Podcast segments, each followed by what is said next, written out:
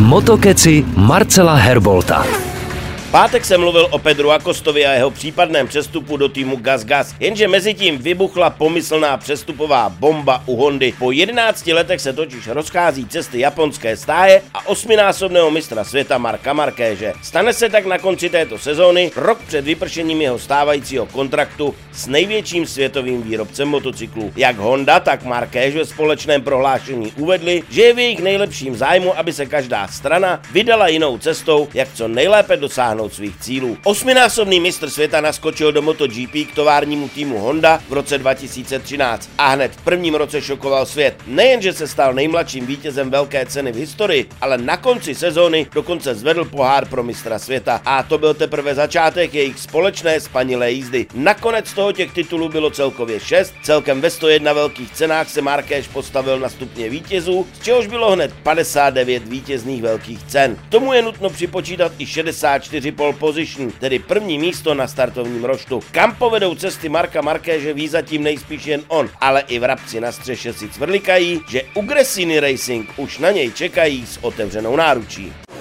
Rock Radio Moto Keci.